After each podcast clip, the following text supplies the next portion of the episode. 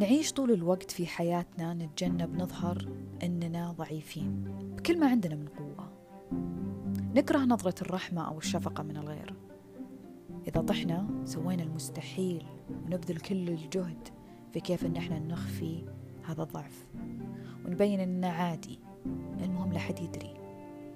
ننسى أن الآن في لحظة ضعف وأرواحنا تحتاجنا.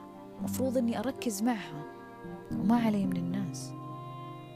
هذا الشرح طبعا ينطبق على الأشخاص مو بس اللي ما يحبون يلعبون دور الضحية. اللي هدفهم في الحياة إلغاء دور الضحية ينرفزهم. هذا الدور يكرهونه مرة لدرجة أنهم ينسون أنهم ممكن يكونون ضحايا. اسأل نفسك ليش هذا الرعب في إظهار الضعف كإنسان طبيعي؟ غالبا الردود بتكون آه الناس ما راح تفهم. الناس بتتدخل بتتشمت إلى آخره.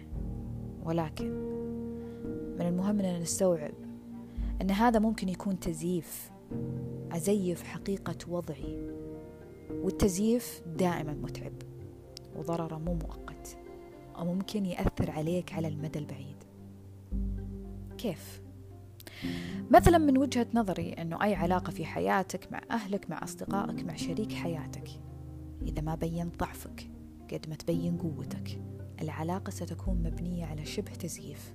إذا دائما أبين للي حولي أني أنا دائما أوكي دائما قوي دائما ما أشتكي ودائما عادي عند الأمور.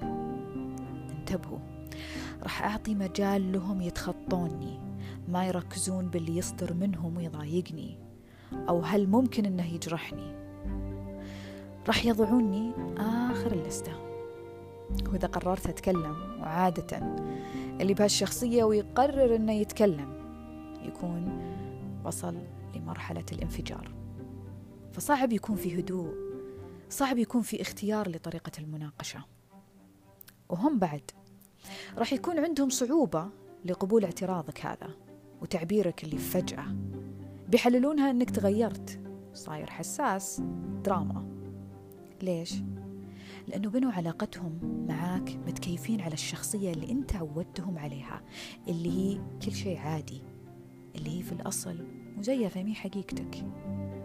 فكر قبل ما تستقوي قبل ما تمثل القوة في لحظات ضعفك اللي أنت في أشد الحاجة للي حولك عبر بهدوء اشتكي بخفة.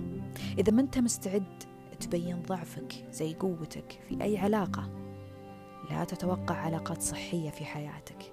توقع علاقات رسمية فيها تزييف لحقيقتك. thank you